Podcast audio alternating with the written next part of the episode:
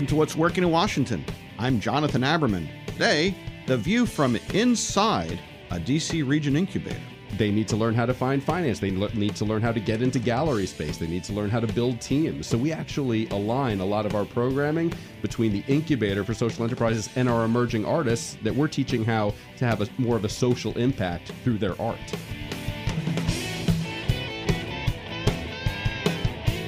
We're going to turn our attention now to entrepreneurship and social ventures with Josh Mandell here in the studio. He's Director of Policy and International Programs at Halcyon. Halcyon's here in DC, and it's one of the leading accelerators, incubators of social ventures in the United States and arguably the rest of the world. And it's based right here in DC. Josh is responsible for building Halcyon's international footprint He's got prior experience in government service as an innovation expert for both the Obama administration and the World Bank. We're going to talk about what Halcyon does here in the region and how social entrepreneurship is the same and different from for profit entrepreneurship and what it is about the DC region that matches up so well with Halcyon. Well, what is Halcyon? So the short answer is that we find some of the most creative people in the world, um, whether it's in business or in art, and teach them how to have an impact in the world. And so we provide the tools and the setting for them to actually turn their transformative ideas into, in the case of the incubator, into sustainable and impactful businesses. That's a big job. A big, and uh, the difference between creativity and creating something sustainable, uh, that's a big challenge. As you look at it, what are the biggest differences between doing this as an accelerator to create a for profit business or doing it as it sounds like you're doing it more around the holistic, you know, the, the social venture aspect? How is it different? I see very little difference hmm. between uh, your typical technology oriented startup and today's highest performing social enterprises. Mm-hmm a lot of the founders that come into Halcyon that are accepted into the program have a, an incredibly transformative idea, either in health or education or civic engagement um, or agribusiness or food. But that transformative idea is only going to actually have the impact that they want if they think about how they can actually turn that into a business. And it's not just giving some back to good causes, some of their profits back to good causes. It's about weaving the actual social impact into the business plan and the business strategy. That's how we see it, real impact and sustainable impact taking place. You know, uh, when I am asked about it or I talk with social entrepreneurs, what I say is that ultimately any activity where you're trying to achieve sustainability, you have to figure out who your customer is and you have to figure out where you're going to find the money to sustain your business and or your activity. It can come from customers, but it can also come from donors. It can come from grants. It can come uh, from lots of different places. And where I see a lot of social ventures fall down is they don't really look at it as gathering resources. They look at it, oh, I'm doing this to make money or I'm doing this to change the world. And it sounds to me like at Halcyon, what you're really saying, sustainability is find people who care and find money to support what it is you're trying to make people care about. Yeah, and a lot of times an entrepreneur, a social enterprise will come into Halcyon with this, you know, incredibly mission mission oriented idea.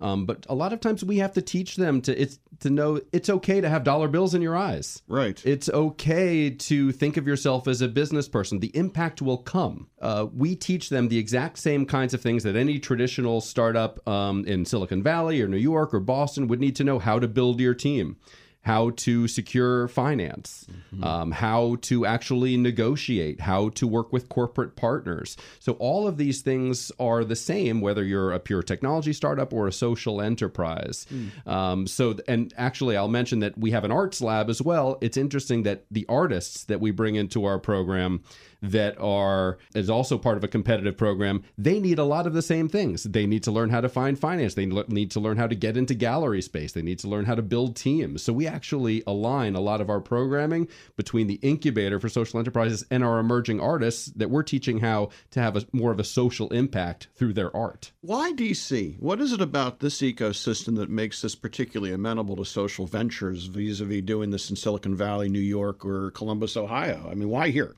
Yeah, it's a, it's a great question. So, Washington, D.C. has a lot of things that make it very attractive for social enterprises. And we always look at it from the perspective of the social enterprise. Where do I want to live? Where am I going to be able to build my team? Where am I going to be able to get the access to information and knowledge and expertise?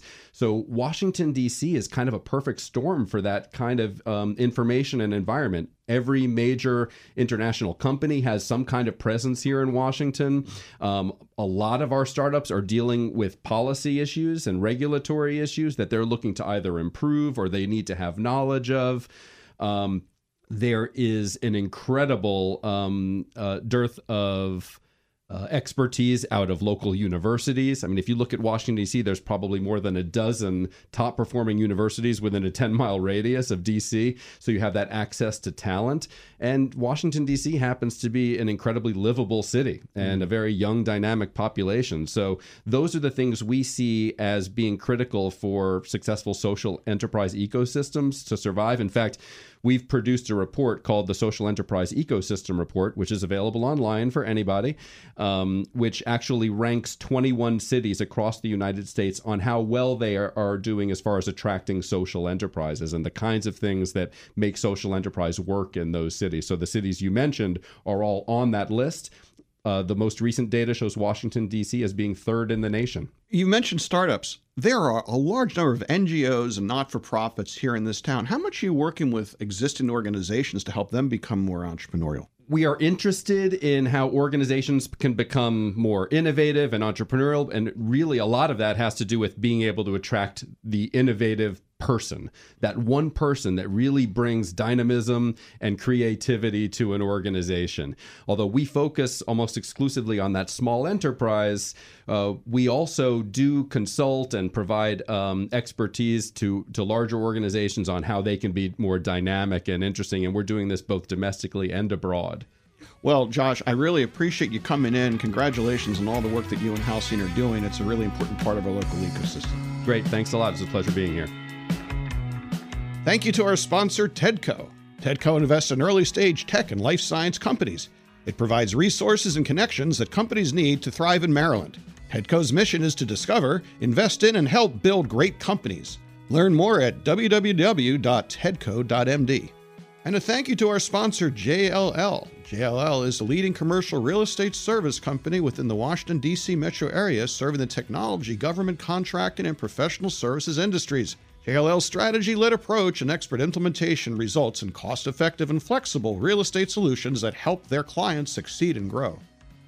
Thank you to SpeakerBox Communications.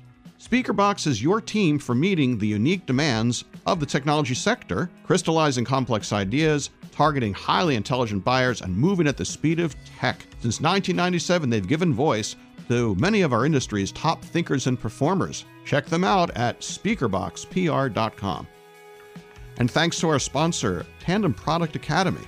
If you're looking to grow a software technology business and you're past your first five employees or your first half million dollars in revenue, their free educational program will teach you how to grow your business. Supported by a broad group of our region's leading business organizations and local governments, Tandem Product Academy is free to participants. Learn more at tandeminnovate.com. Thank you for joining us on What's Working in Washington. Our executive producer is Tracy Madigan, online writer Barbara Ulrich, music provided by two DC region bands, Two Car Living Room, and the Sunbathers. I'm Jonathan Aberman. Thanks for listening. See you next time.